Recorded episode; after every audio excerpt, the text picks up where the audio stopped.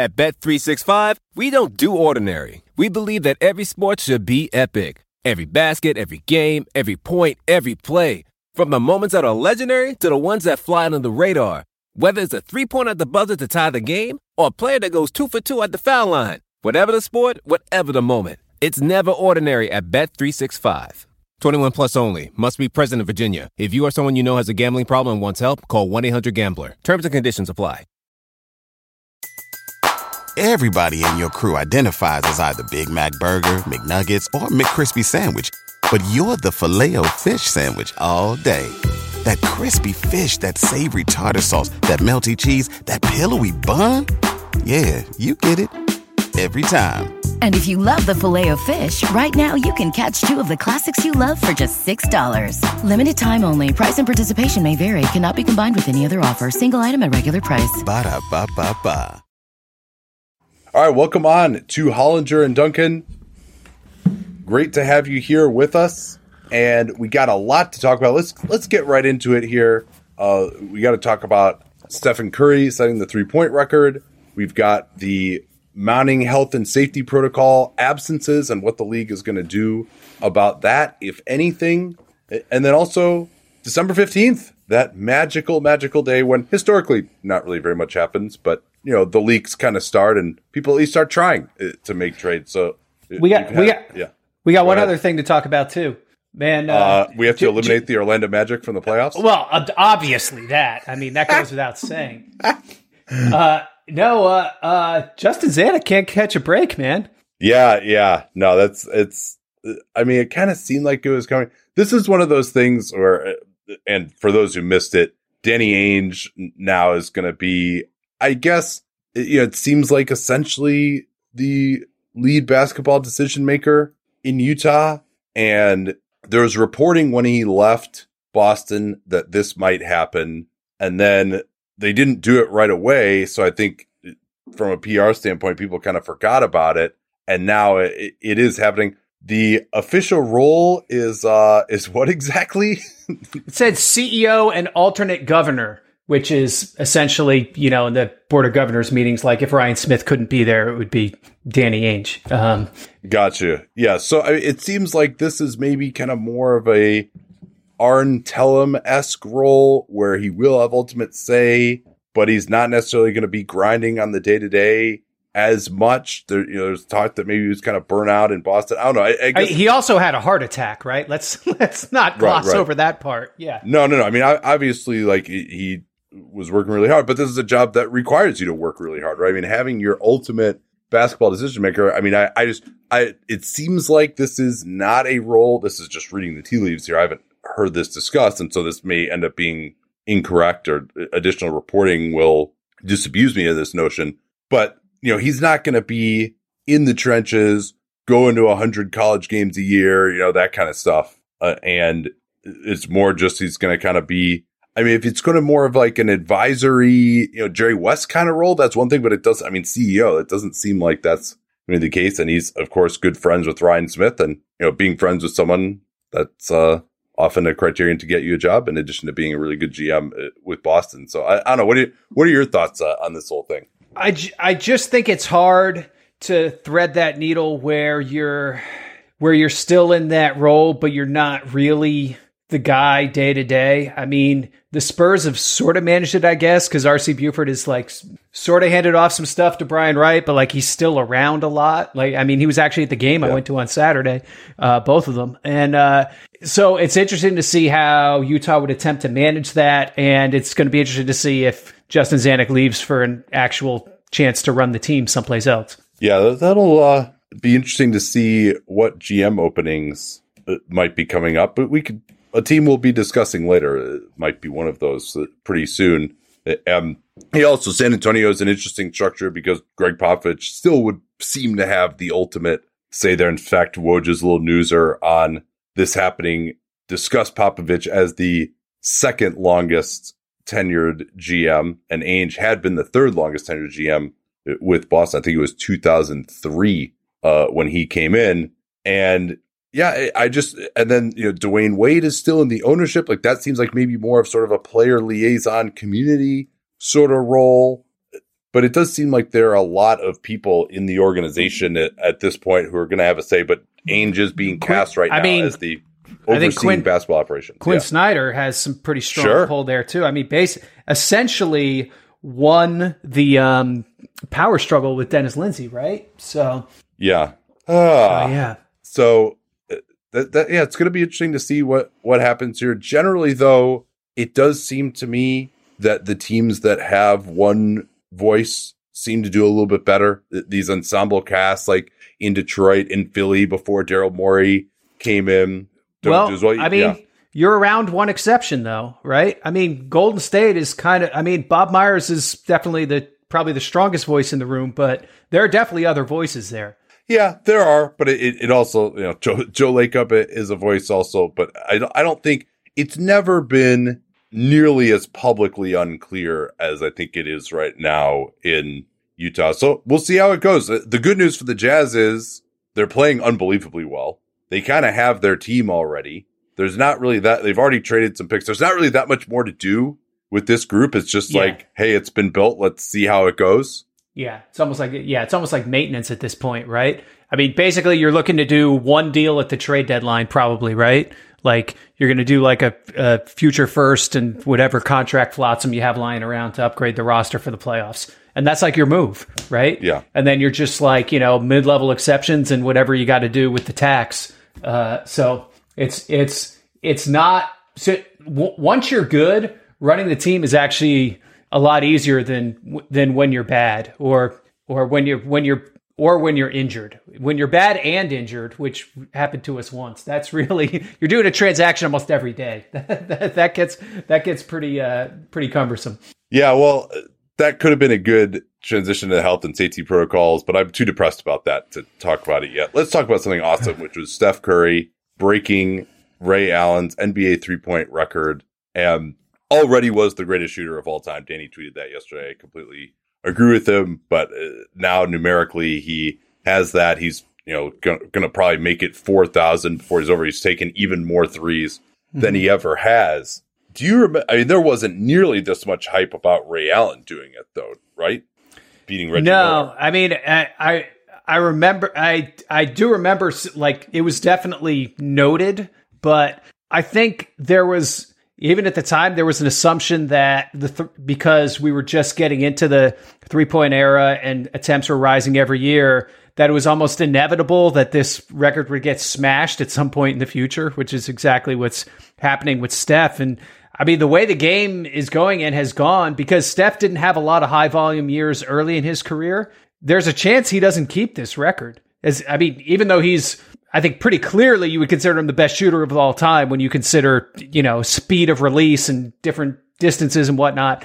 He might not end up with the most three pointers when it's all said and done just because of how the game has evolved. Well, yeah, maybe maybe that's so. Although I I definitely think just on a volume basis, it would be very very difficult to beat him. Just in terms of like getting these this number of shots off on a regular basis from three, and not to mention making forty three percent of them over the course of his career. Right? I, I think it was Kirk Goldsberry who had this stat that of the players to attempt 2,500 three pointers, he has the highest percentage of any of them, in addition to basically taking uh, more of them as well than just about anyone. And he's taking more this year than ever. It's truly incredible. I, I think a big part of the hype too has just been that it's Stephen Curry who's breaking the record and people just know how brilliant he is. He's just so much Yeah. more of a name than Ray Allen and is pretty close to the face of the league right now with how well the Warriors are- playing and, and also doing it in New York was big. But yeah, the, Oh, I'm so glad. Oh, yeah, let's talk about that. I'm so glad he did it in New York because, you know, New York is so fucking important. I'm, I'm sorry. Like, when people started making a big deal about that, I'm just like, come on. Like, what about him doing it at home? Isn't that the thing you care about? Like, who gives a shit if he does it in New York?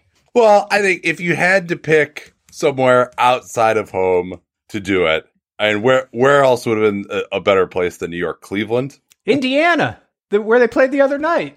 Eh, I mean, Reggie Miller's, only Reggie Miller's uh, home arena. yeah. I mean, unless uh, unless uh, I don't think people would have cared in Indiana uh, unless they could have played it in Bloomington. Fair. yeah, but I, I mean, I mean, I, I was, th- this was preferable to it happening in Oklahoma City. I will, I will agree with that. You know, so Yeah. at least it wasn't sort of a total nothing stop. But well, and it was good that Ray Allen and Reggie Miller were both able to be there. That it happened in such a way where you only had two to go, and it was obvious that it was going to happen in Yeah. that game. So uh, uh, that that made me feel good at, at least, and that it was a moment that got. It's not even so much to me about that specific moment as just a celebration of how ridiculously good Stephen Curry has been, and something that I think was kind of got forgotten a little bit once they signed Durant, and the drama around him kind of became the biggest thing, at least the national story around the team. And I think it's just this is an important moment for Steph to cement that he is a top 20 player of all time. yeah, absolutely. Absolutely. And yeah, it was a way for us to, I think that's a good point, a way for us to kind of celebrate him because the last two years in Golden State were a little, a little dark, right? So uh, Yeah. it's, it's kind of like, hey, remember me? Like, I'm awesome. Well, and I'm glad that he could do it at a time when Golden State is playing well and they're kind of on top of the league, at least temporarily at the moment here. So, from something that's really fun and happy to the dark days again of the health and safety protocols. And I, I will preface this by saying this is not nearly as worrisome as last year because we have a vaccine. The players are all vaccinated, or at least have had the chance to be there. We haven't heard any word of severe cases or complications. I mean, we didn't even last year uh, that much either, but there guys like Mo Bamba, for example, who would have issues for a few months. We haven't had any of that uh, among vaccinated players. Staffers are all vaccinated as well. Even, even Alvin Gentry, you know, who got diagnosed today, hopefully, uh, at age 67, it- because he's vaccinated, it shouldn't be too much of an issue. Uh, that's again, fingers crossed on that. Rick, so, Har- Rick Carlisle's no uh, spring chicken either. no, no, that's that. true Yeah. too. So I, I, I at least this doesn't have as much of like a you know a true human cost element to it as much. But if the league is going to continue this way, like th- we're going to see some disruptions. We saw our first two game cancellations already with Chicago this week. Yeah, I guess I'm I'm still not crazy worried because I think the disruptions because the, other thing is the time extent of the disruptions because so many of these players are vaccinated and we're getting to the point where a lot of them are boosted too and we're going to see more of that. The players are getting out of the protocols pretty quickly. Which, which is, it, you know, so you're getting these situations where multiple players are in the protocols at the same time, but it's not, a team doesn't have to shut down for two weeks anymore, which is what we saw last year. And so I, th- I think the, the toll on games lost and particularly on games canceled or postponed is going to be much less because of that. And uh, look, there's going to be some disruption here, especially as we get into winter and Omicron, you know, might take over and be more contagious or whatever. But it it it seems to me that the the protocols that they have in place are at least pretty good and can hopefully stop things. The biggest thing is you need to stop the wave before it just wipes out the whole team, right? Um, and vaccination and boosting will all help with that. And they may have to fine tune some things here, um, but I I don't think it's going to be a situation where it just sends the whole league careening off a cliff. Yeah, that's uh, my hope as well. And I do think that the booster element is an important one because probably most players in the league got the Johnson and Johnson vaccine just Exactly. to get just to get it just to do it in one, right? But then they're more Yeah. vulnerable because of that than than the people who did Pfizer or uh, Moderna. So Yeah, and, Johnson and Johnson still does a pretty good job of protecting against hospitalization, but it's also uh, not nearly as good at just preventing transmission and getting quote unquote infected uh, to begin with. So yeah, hopefully the boosters will help with that uh, aspect, and hopefully they're doing some mix mixing and matching, and that will help. Also, the other thing too is we're not in a situation now where the health and safety protocols for vaccinated players are scrapping guys because they're close contacts and then they have to sit out just for five, six days to determine uh, you're a close contact. You're treated like you had the virus until proven otherwise. Now they're kind of going the opposite direction, which that can lead maybe to more team breakouts if you're not putting any close contacts on ice. Uh, but that's, uh, I, I think they're, they're doing it relatively the right way right now. Are there any changes that you think should be made in how they're handling this? Um, Other than just waiting for the boosters to come in and hopefully help out? are we going to keep pretending that fans can't be contagious? Hmm. I mean, there there's twenty thousand other people in the building with them, right? Like, are we are we concerned about this?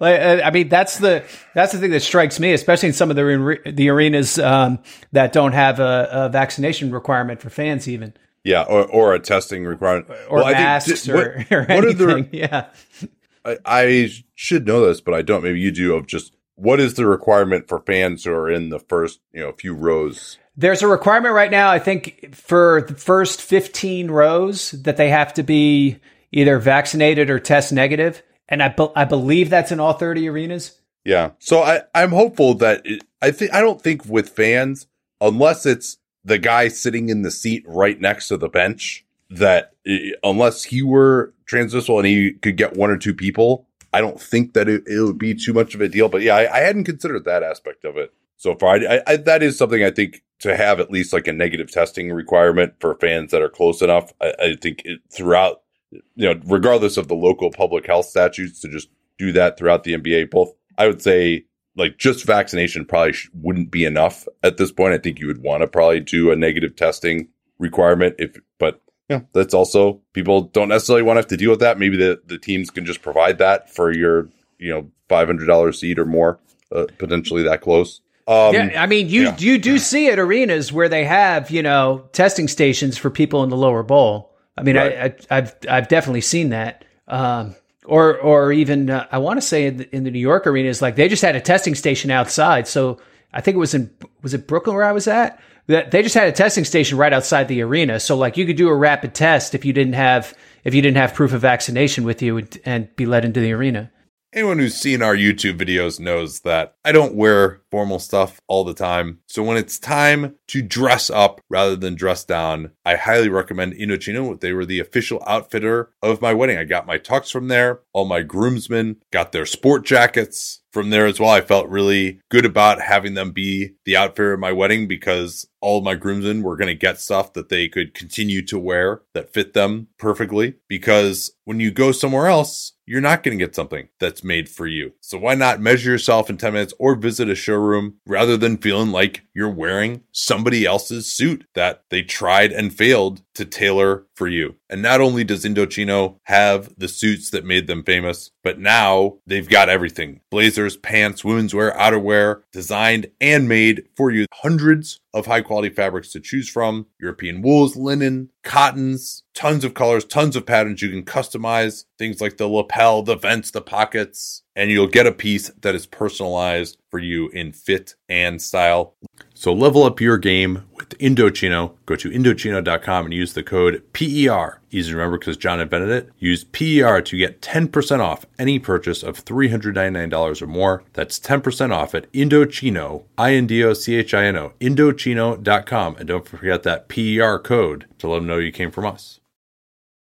I remember after college, before I was going to move on to the next chapter of my life, my buddy and I went to Hilton Head, South Carolina to work some summer jobs and hang out. We had a great time, except for his car. His car was awful. We called it the POS. It was like a 91 Oldsmobile Cutlass Sierra. We're allowed to talk about Oldsmobile now that it's a defunct brand, right? Is that okay? This thing had the turning radius of a World War I battleship, broke down all the time, just a, a miserable vehicle to drive. And when customers are rushing to your store, you want a point of sale system that you can trust, not a real POS like my buddy's car. You need Shopify for retail. It makes it easy to accept payments, manage orders, and build relationships with customers. You can sell in person, backed by everything that you need to sell online. Track every sale across your business in one place. Know exactly what's in stock. Connect with customers in line and online. You can drive in person store traffic with plug and play tools for marketing campaigns on social media Get great hardware that fits your business, accept credit cards, mobile payments, every other major payment method, all with low fees and transparent pricing starting on day one. Plus, their award winning help is there to support you every step of the way. Do retail right with Shopify. Sign up for a $1 per month trial period at shopify.com slash PER. All lowercase, easy to remember slash PER because John invented PER. Go to shopify.com slash PER to take your retail business to the next level today. That's shopify.com slash PER. The bigger question that, that I have, I mean, the regular season is the regular season. All these teams are going to have issues, whatever. There are too many games uh, already. Hopefully, but hopefully there are enough games where you can still find something that's interesting to watch for teams that are full strength. It, that, was, that was a little bit of an issue last year, but yeah. But once we get into the playoffs, are we going to have this issue? Because so a big part of why all these are coming up, not only I think is that there are more cases, but just that there's more testing now. I think there are probably a lot of guys who, because they're vaccinated, were totally asymptomatic. They weren't getting tested regularly, and in theory, it was it was probably fine. We'll never know how many cases were missed over the first month and a half. The league started doing more testing with everyone coming back from Thanksgiving, and all of a sudden there are more cases. You know, more testing does lead yeah. to more cases. And Erik Spoelstra talked about this the other day. He might have been a little bit premature, but at some point, COVID is going to become endemic. Everyone is vaccinated. So in theory, it's not a severe health threat to them. At some point, are the health and safety protocols going to go away? Uh, you know, unless you, uh, are, are symptomatic, then maybe they test you and take you out. But other than that, that they're not going to do more testing. And then it doesn't take you 10 days and two negative tests to come back. It's just like any other illness. Say you're feeling okay, you come back. Is that going to happen we, at some point? That's interesting. Um, because it, that that's an interesting point that I hadn't considered. Yeah. I, I I just wonder if the league is a little worried about potential liability from that right now. Um, yeah, but that that's that's one to consider, especially when by the time the playoffs start, which is in April, you hope this wave will have crested. I mean, please, right? um, and uh, and we'd be dealing with fewer cases to begin with. But you know, you'd hate you'd hate to see you know, especially in in environments where it's one or two games, you know, you'd hate, to, you know, the league would have a big issue, I think, if the Lakers lose their play-in game because their, you know, star players test positive. Yeah, we, I mean, we you, came. You, you, see what I did there? I do. So I, I, I, do. I mean, the other option, of course, is if the league, is, you can go the other direction and reinstitute some of the stuff. All right, you can't go anywhere on the road. You got to wear masks all the time. Now, would the Players Association agree to that this time around? Eh, you know, uh, I'm not really sure.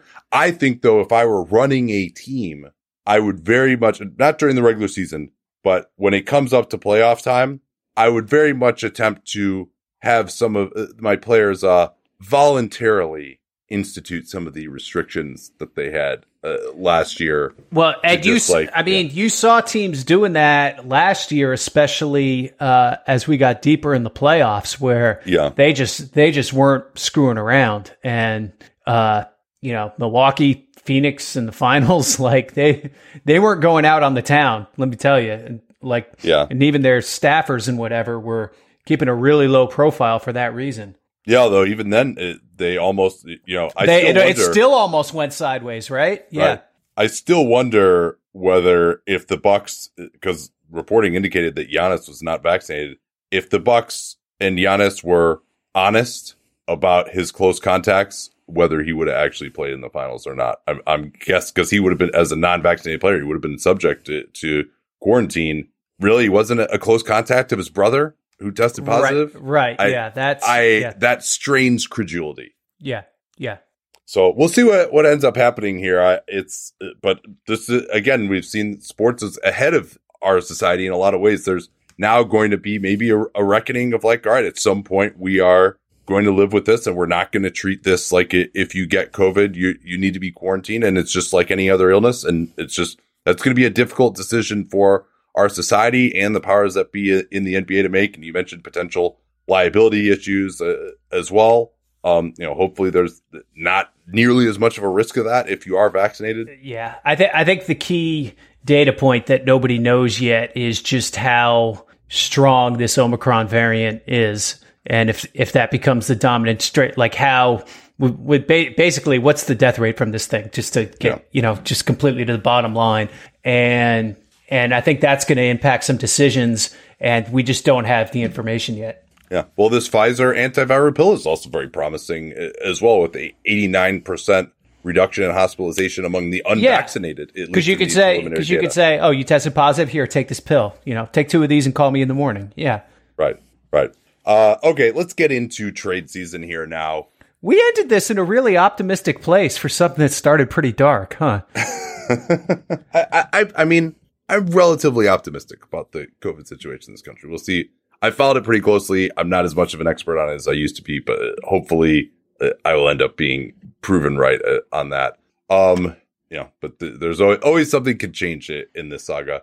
Let's start by let's start by talking about the New Orleans Pelicans. There was reporting over the last week that they are expected to be buyers at the trade deadline, despite the fact that I mean, I would imagine Zion's at least going to miss two more months with the this latest setback. Like, I, I don't see him coming back before the All Star break now. Well, so here's the thing: when you, uh, I learned a lot about foot injuries, both because of some of the homework we had to do on draft prospects, um, and because of what we went through with Marc. If the, if it doesn't take, a lot of times they have to go in and basically re-break the foot and do a do version do a revision, Yeah. do do a I, second. I talked about that surgery. same thing on Dunc'd On Uh, yesterday. yeah. It's what uh, Caris LeVert had that done as a collegian, actually, and he obviously has been fine since then. So it's not it's not a death sentence, but it would totally knock him out for the rest of the season. Um, and so it seems to me that it's trending toward that. Although I'm not I'm not privy to any exclusive information that anyone else has seen. Just based on what we're seeing from from the information on on how the healing process has gone. And if that's the case, I mean, for crying out loud, you're eight and twenty one and in fifteenth place. Like you, you have work to do to catch the freaking thunder. Okay, like what what are we doing here? Like they sh- they should just they should just they should just go all in on on uh, on going down to the bottom and get get as high a pick as possible out of this disaster of a season. Um, unfortunately, that might uh, reduce uh, the employability of at least one or two people there, um, and so that could be a factor here. Yeah, I, I Chet Holmgren would be, I think, the absolutely perfect complement to Zion Williams. It, it for Zion Williamson if uh, they're able to get him, for example. I mean, obviously, you don't, especially with the new rules, you don't want to get too in love with one player, even if you are one of the worst teams. And they'll they'll have competition, obviously, from uh, the Magic and the Thunder and and all that, also. But yeah, the idea of them being buyers, and in fact, Mike Scotto reported earlier today that the Pels discussed trading future first round picks and pick swaps for Ben Simmons, which I can't. I, you're putting him with Zion like that. Zion might be the single worst player to pair Ben Simmons with, right? Like we're, we're, you're going to Yeah. see teams play a zero-five zone, right? All, all five players inside the smile under the basket, right? yeah, well, and then you still don't have a rim protector even with those two guys as well. So so finding a rim protector who can shoot is also uh, extremely difficult. So you're you're probably they'll still want to play another traditional center, especially if it's uh, David Griffin. He seems to love himself some traditional centers. Uh, I know Jonas Valanciunas is all of a sudden the greatest shooter ever, but I, uh, he still doesn't quite fall into that category for me. So yeah, I really wouldn't understand it. I mean, this just seems like moral hazard uh, to me now at this point with David Griffin. Yeah, and it's like there there's there's a way for the Pelicans to make something positive out of this out of this uh, disaster of a season too, and that's just to go like just go all, all in on the tank and and you know see what you got for next year. Um, I don't necessarily think that involves moving off of Ingram, let's say, who's you know still 24, uh, but I think they gotta gotta think about some things here. And you know look look at what the trade value is of some of these secondary players on these on this team and they're they're veterans. Um, sadly, uh, they probably can't get anything for Thomas Satoransky at this point. Um, I mean, Valanciunas, who They, is they couldn't trade him for Alonzo Ball. that, that, that would, would that's be- not an option. That would be one way out of this. Yes, trade him and Garrett Temple for Lonzo Ball. Um, Valanciunas has the most trade value, probably. His extension looks pretty decent right now. Playoff teams are going to be a little leery of him because he can get exposed in pick and roll defense. Um, offensively, he's pretty damn good, and if he's not playing against a big forward. I think there's room for him to operate in there. So uh, th- that's probably the one guy they they got to look at, and then you know just see what the you know what's the market for like Josh Hart? Can they can they get something for him? Does it make sense to keep him around at his number? I, th- I think that's the other kind of interesting question with them. No, I I think you're right, and uh, the problem with David Griffin too is not only has he been making win now moves before they've needed them, right? First trading for Eric Bledsoe and St- Steven Adams, and then the Adams for Valanciunas while giving up significant draft capital to do that and get off of Bledsoe and but letting Lonzo Ball go at the same time. Uh, all of his moves to win now haven't even worked to win now, and you shouldn't Yeah. have even been trying to win now to begin with. Yeah, So this is the guy you want making more win now moves that aren't even going to work to win now. Now, uh, so so I mean, I, I think they should move on from Griffin at this point. Uh, you, you joked that Justin Zanik might be available, but I, I think there is one maybe a silver lining in this, which is I think this whole saga makes Zion more likely to stick around.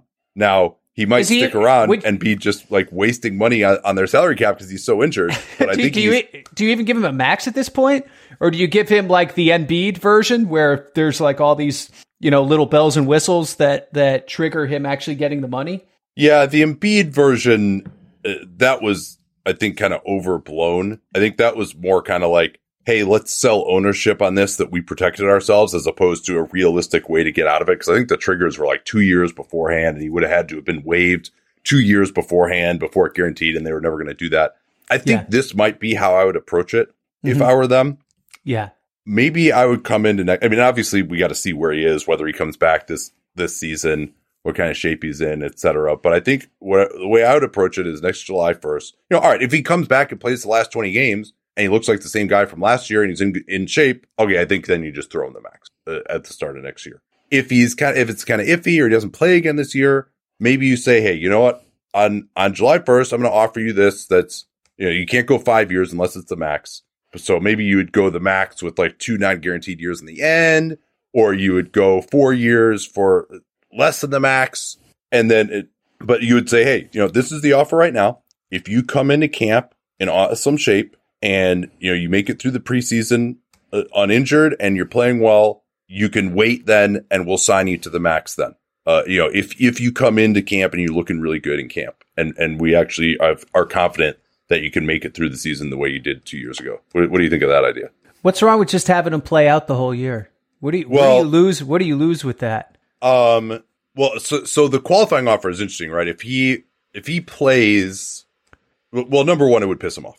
Uh, n- number two, because uh, I I mean I would say the risk, uh, because if he's not, whether he's taking up thirty million dollars on your salary cap or not mm-hmm. going forward, if he's not good for the next three years, your team's going to suck regardless. And you're still uh, like, it won't really matter that you're paying him 30 million because you wouldn't be competitive no matter what. So you just, you know, it's, it'd be the same as like the Pelicans having, or I'm sorry, the Thunder having Kemba Walker on their cap right now. You see what I'm Right. saying? Where it's just Right. like, hey, you're, you're going to be terrible and you're going to be getting high draft picks over that time. Whether you have a Zion who can't play at all, making 30 million, or you just don't have him at all. So I actually don't think the downside now over a five year period, yes.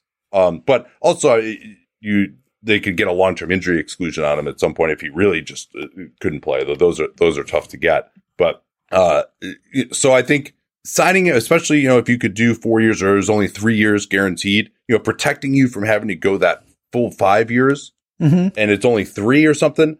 I think that's okay because you're in total rebuilding mode during that period anyway, and that having a dead 30 million doesn't matter that much at that point. That's So- that's interesting. I think the greater risk is he's awesome, you piss him off, and then he doesn't want to be there anymore, as opposed to that you sign him for say three years and he, all right, you have this terrible team, regardless uh, of whether he's on your team or not, because he's just not playing. See what I'm So you're, saying? not, so you're not going to try to get the Curry discount?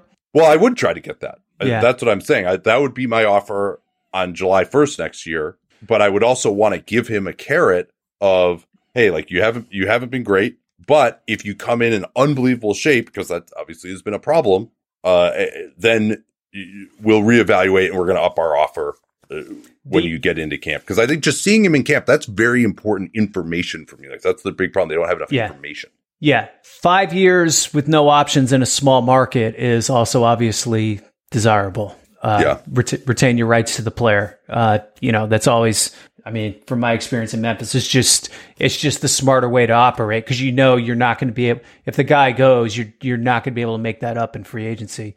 There were a couple cases where we had to give guys player options, but we, I mean, that was one thing we, we fought pretty hard on just because we always wanted to be able to keep the guy for as long as we could. At Bet365, we don't do ordinary. We believe that every sport should be epic. Every basket, every game, every point, every play. From the moments that are legendary to the ones that fly under the radar. Whether it's a three pointer at the buzzer to tie the game or a player that goes two for two at the foul line. Whatever the sport, whatever the moment. It's never ordinary at Bet365. 21 plus only. Must be present in Virginia. If you or someone you know has a gambling problem and wants help, call 1 800 Gambler. Terms and conditions apply. Everybody in your crew identifies as either Big Mac Burger, McNuggets, or McCrispy Sandwich. But you're the filet fish Sandwich all day. That crispy fish, that savory tartar sauce, that melty cheese, that pillowy bun. Yeah, you get it. Every time. And if you love the Filet-O-Fish, right now you can catch two of the classics you love for just $6. Limited time only. Price and participation may vary. Cannot be combined with any other offer. Single item at regular price. Ba-da-ba-ba-ba. So, all right, who else do we need to talk about besides uh, the Pels going into to trade season? Uh, what about Portland? Yeah, another loss last night to a shorthanded Phoenix team at home. Uh, they just, it- it's not working. I think I feel pretty comfortable saying that there isn't a team in here that's going to be fighting for home court advantage in the West. You, you agree with that at this point, or you think that that there's still a scenario on that?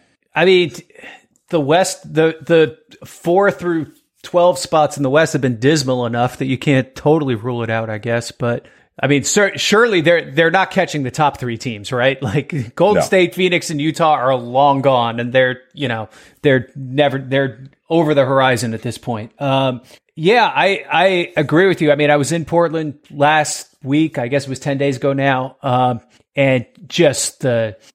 I mean, there's there's just not a lot there. I mean, other than, especially, I mean, Lillard has not played up to his usual standard.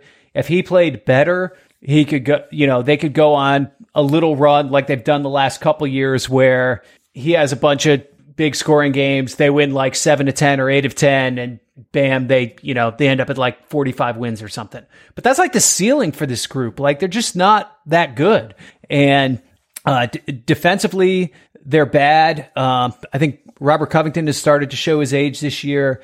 I think Nurkic has been statistically good, but his mobility at the defensive end has definitely taken a hit since that injury two years ago. Uh, so you, you you just struggle to see how it all comes together for them as anything really better than an average team. And we'll see. I mean, the one card Joe Cronin has is I think if you trade CJ and get a legitimate NBA wing out of it and move Norman Powell down to the two, now can you be more of a real defense? I, I think that's probably right. I, I never understood that Powell acquisition at all for that reason. That you just with those three guys as your one through three, regardless. I mean, they've tried as much as they could. They've thrown plenty of resources into the four and five to try to get better defensively. I think they've done about as much as they realistically could have at those spots. But yeah, just your one through three are so bad there. Also, just the issue of Damian Lillard and his performances.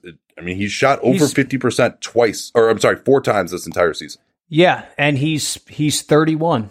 I mean, you know, is this is this the beginning of him being still good, but maybe not at that all NBA level that he had he had been at? And really, the foundation of any hope for the Blazers was of Lillard just being absolutely awesome offensively and just bending the defense so out of whack that it allowed other guys to thrive and and they could be a below average defense and oh well we're number two in offense so it doesn't matter and that that that's just not the team they are right now And moreover, Lillard wants this two year extension. The party line right now, uh, he can get that in the offseason.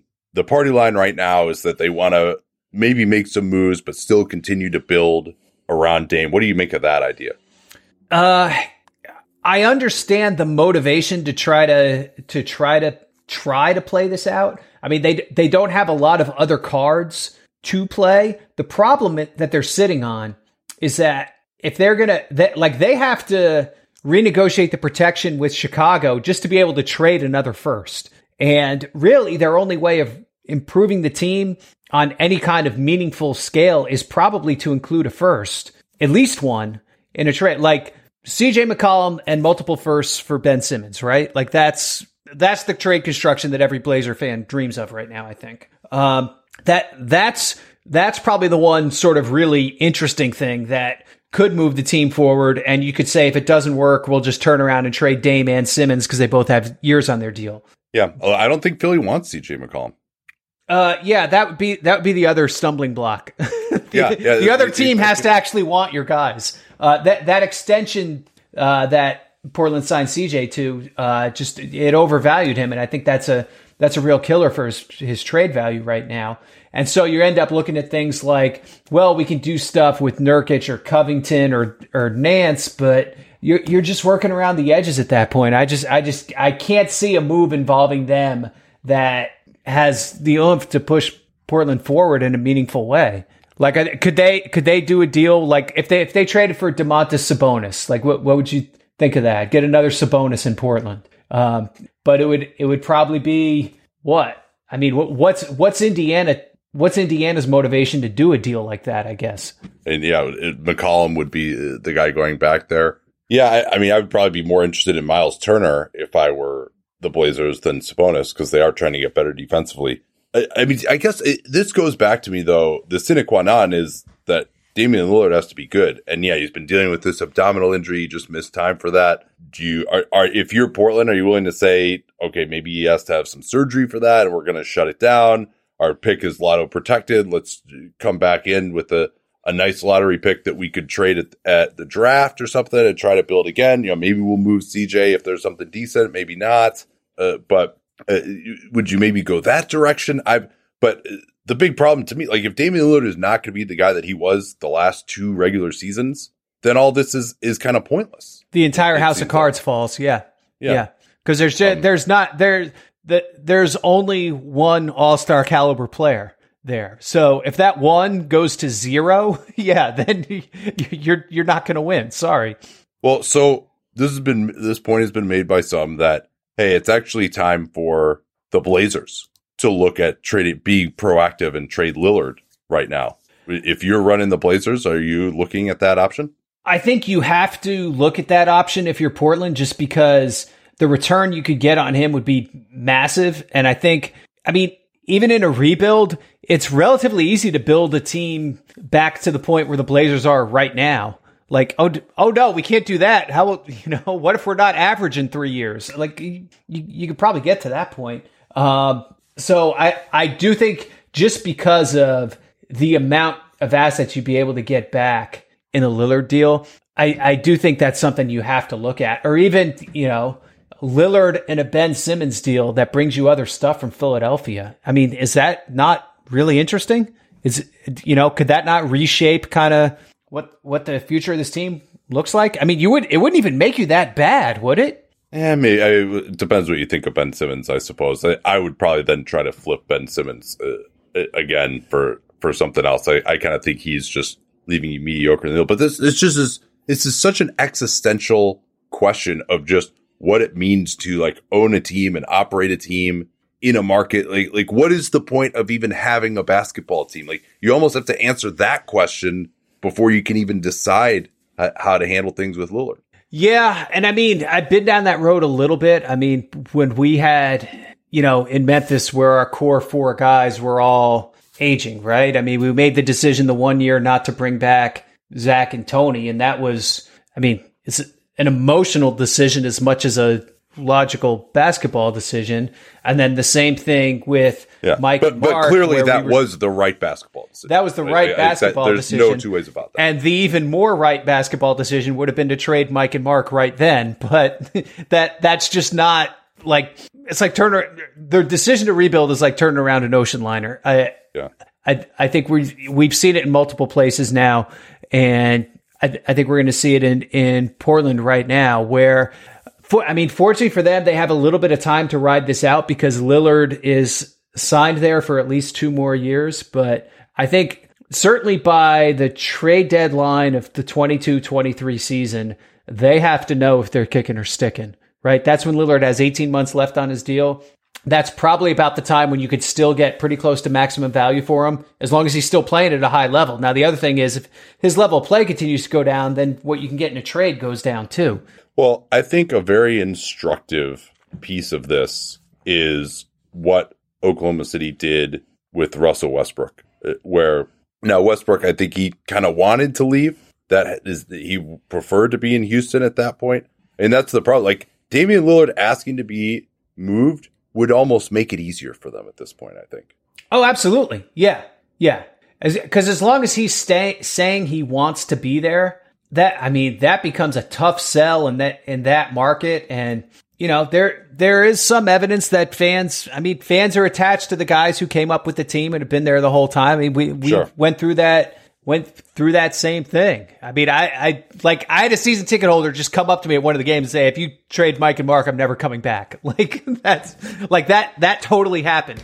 Um, so I do think there's an emotional attachment there. Um, and and that becomes and that becomes part of it. And so it's yeah, I mean it's it's kind of how the game has changed a little bit, right? In some ways, this is all this is led by the players now. We're seeing the same thing in Washington with Bradley Beal, right? Where you could argue a year or two ago their best move would have been to trade him for a bunch of assets, and they've resisted doing that. Yeah. Well, and then there's also the idea of this extension and whether you would want to give him this extension in the offseason because it does seem like from the reporting it, that Woj article was not, I would say, the most balanced that's ever been written.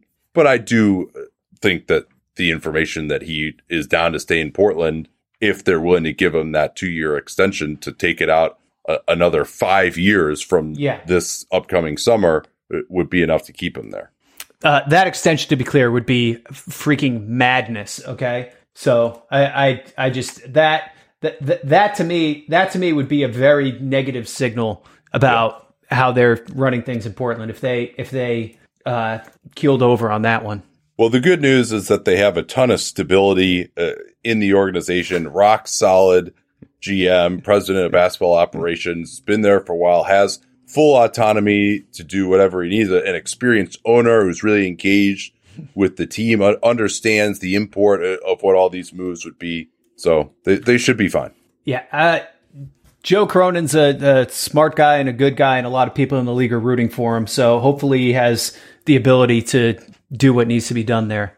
No, I, I, I would agree with that. I, I'm not uh, casting aspersions on him specifically. It's just that that it's not like a, a stable organization, and they need to make Yeah, totally a totally. decision here over the next at, at minimum seven or eight months, or, or at maximum seven or eight months. That's going to just completely. You know, this could be the next five years of, of this franchise, uh, either being totally in the wilderness or, or rebuilding now. I mean, if if it were me, honestly, I would be looking to trade Damian Lillard uh, pretty quickly here, and because it's just it's clear that they're not going to win a championship with this group. To me, for my person, for me, uh, if I ever owned a basketball team or was running a basketball team, it's all about trying to win a championship at some point in the future. Yeah, I wouldn't mind having a Memphis esque run where you're, you know, maybe you could get to the conference finals, but you're winning 50 games every year for sure. But they're not. They're not at that. Yeah.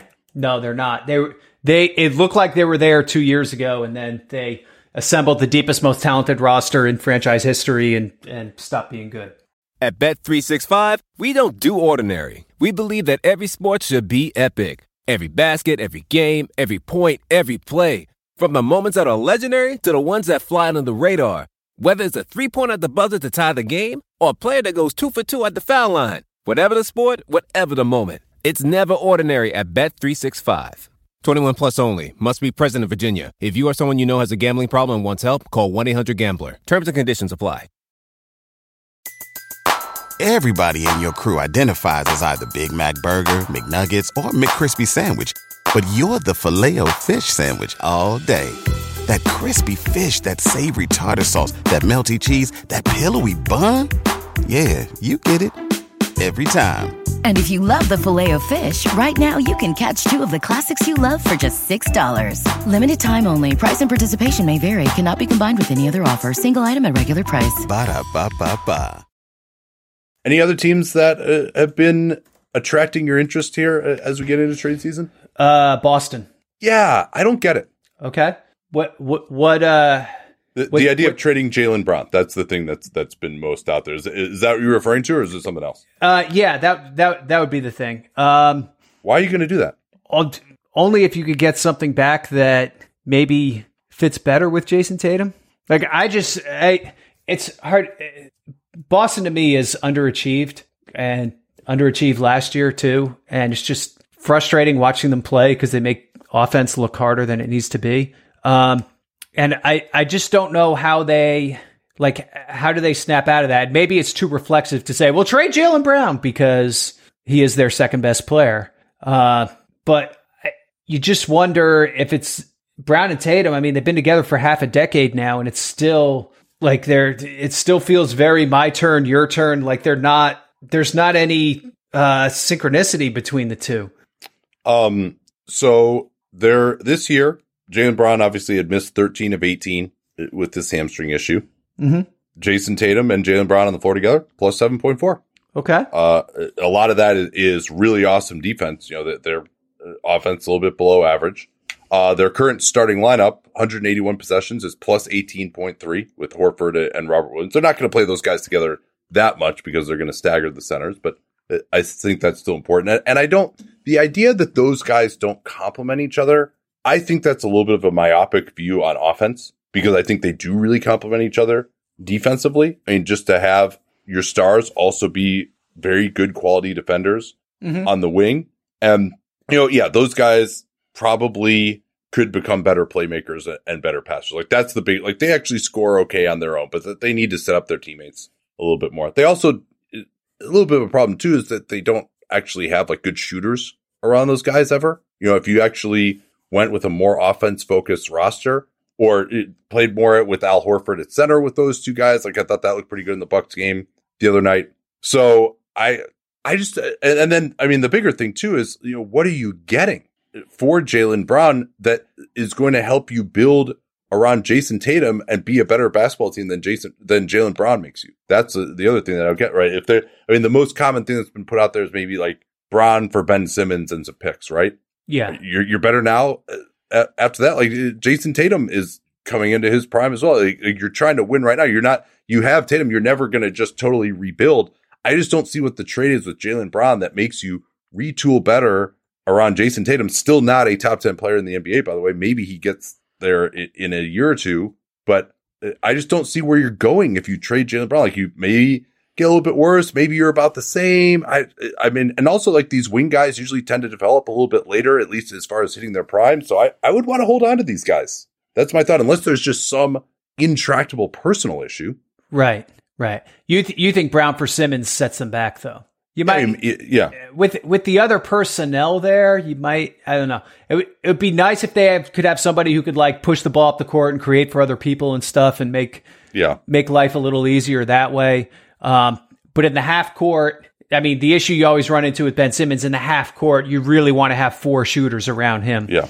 Uh, so he he hurts Robert Williams. Um, you know, Grant Williams has turned into prime Steph Curry, so maybe he could still play with him. But uh, Yeah. That's wh- been an underrated story, how- well he's shooting it this year. right? Like where'd that well, so from? here's here's the other thing too. You know, Marcus Smart, I think fits really well with those guys defensively. They can do some switching. I, I do think they're hopefully they will be better defensively than they've been now that uh, that Brown is back, and that they can start to ascend a little bit uh, on the strength of their defense, uh, which was awesome against the Bucks the other night. yeah, I, I'm and I'm focusing on that because that was, that was Brown's first game back. He missed 13, 18. But also when you this idea that these guys can't work together offensively, they're playing with Dennis Schroeder and Marcus Smart, neither of whom can shoot as their point guards, and they're usually playing with the center uh, inside as well. So it's not there's a concern oh, they don't get to the basket enough, they don't set guys up. Well, they're not playing with a ton of space right now either. that's a fair point, and that was going to lead to my next question: is what can you do with the rest of this roster? Yeah. Now, uh, I think that's a, a more reasonable question I do think Grant Williams is pretty good. There's talk of like, hey, they might trade Dennis Schroeder because they can't afford him next year. And Schroeder's been okay for them. He's been Yeah. more efficient than normal and scoring, doesn't pass at all. Pretty, very one dimensional offensive game, but you know, he, he's filling a role for them at, at, at a price. That's fine. I, if they're, I'm not that worried about re-signing him. I don't think you're getting a first round pick for him in trade, are you? No, I'd be shocked. I think two seconds is the ceiling. Uh, can you do something with Schroeder and Josh Richardson and get back, you know, somebody who's like a sustainable part of the future? You know, Yeah. Josh somebody who makes- Richardson- somebody who makes 50. Josh Richardson has not been bad this year. Yeah. But he, just, he hasn't been a difference maker either.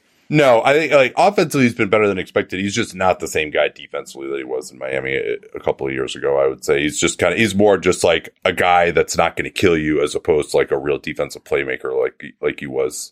Um, yeah, yeah, Robert Williams. They it's to be difficult to move him uh, given the fact that he's got the poison pill on on his extension. I think they want to speaking keep of, speaking around. of poison pill, uh, actually, I don't think they can trade Josh Richardson because of that weird one year extension they signed him to. uh, I don't think that that violated the extend and trade rules. I think they're actually okay. Okay. to move him. And, and in fact, I would be yeah the, yeah. There, there's the, under the Carl Anthony rule. Yeah, it's only it's not. Uh, uh, I think it's actually like right within the raise percentage that would have been allowed uh, under that. I think it's like it's like a five percent raise that you can get. So I, I think they're actually okay there. Okay. Okay. Um, yeah, I think it's almost exactly that. So I, I don't know where you go here. Do you want? They're already out of first round, or I guess they're not out of future first round. They they traded one last year in the Kemba trade, but they have all their picks going forward. The good news is that uh, the Guerschon Yabusele stretch comes off the books after this year. Demetrius Jackson, however, will live on for two more years. Yeah, at ninety two thousand eight hundred fifty seven dollars. Yeah. Yeah. Uh, okay, we, we got time for just one more quick one here, maybe in about five minutes or so. Uh, you, you get the Cavs here in your list. The Cleveland Cavaliers. You think they should be active at, at the trade deadline? Can they, should they do something to try to cement around this core? Um, here's what I'm asking. You got Collin Sexton, who's an expiring contract. He's out for the season. I don't know if it really makes sense for them to pay him. I think there might be other teams out there that would be willing to pay him. I don't know if it makes sense for Cleveland to be that team. I don't think so either. However, I think there's a decent chance uh, coming off the injury of just hey, maybe maybe we could get him in the low teens and he can just be a really awesome six man because they do they desperately need more scoring in the pipeline somewhere. And to just try to treat him as your evolutionary Lou Williams going forward. Now he's not going to want to be that, but Yeah. perhaps the restricted free agency process could make that happen. I, I think this is one of those times when having some intel about other teams that might be interested in him i- is really important. Uh, You know, I think the Pistons are the team to me that really, uh, you know, tr- he seems like a kind of Troy Weaver guy. I actually don't mind his fit too much with Cade. Pistons desperately need some more scoring on the wing as well. It seems like Killian Hayes uh, as a foundational piece. It's probably time to give up on that. He's he's killing them as a starter. Thank you. But uh, Yes, uh, uh, we all know that that's what his name starts. um. So, but so your thought would be move Sexton, and I mean, maybe I, I think the most you could hope to get would be a lotto protected first. Yeah, I think I think that would be a win. Or do you trade him for like a real starting caliber wing, which is the one thing they still don't really have. I don't think there's anybody who would want to do that for Collin Sexton, particularly again because he's now his salary expectation is going to be twenty million dollars a year. He's not going to play the rest What of the case. What about year. what about Collin Sexton and your first round pick, which now might be like the 18th pick? That's a little more interesting. Salary matching might be an issue, um, but th- they can figure something out there. I, I would imagine. Yeah, I'm just not sure. Wings are just hard to find. Uh, I'm, Yeah. and I'm not. I'm not really sure who would would.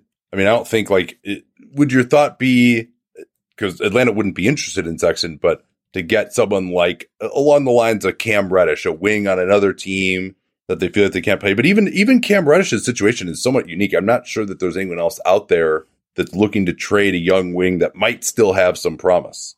I mean, Caris LeVert. Could you? I mean, it's another like uh. gut. I mean, it's like a you know overrated for overrated challenge trade, right? Like, Well, because I, I think honestly, Cleveland as a bench guy and some sometime closer in the right matchup. It's just a question of what the price is going to be. And and if I'm Cleveland, I certainly would listen to it for all these things you're talking about. I I just question whether it's possible. And they obviously in their for their long term future need a wing. They it's nice that they're a good story here and they're good, but they might also now be too good for their own good if they're making the playoffs and and they because they could obviously any team could use another difference maker high in the draft, right? Like someone like Jaden Ivey from Purdue, I think would look awesome in what these guys are trying to do in the future. But it just that that type of player, I give him some more athleticism on the, on the perimeter, someone who can actually drive to the basket, etc. So, uh, yeah, I, am not sure where you where you go from here with them. You don't. I, I wouldn't feel great about giving up future first round picks just for where they're at right now. Like I, I don't think you want to short circuit the process.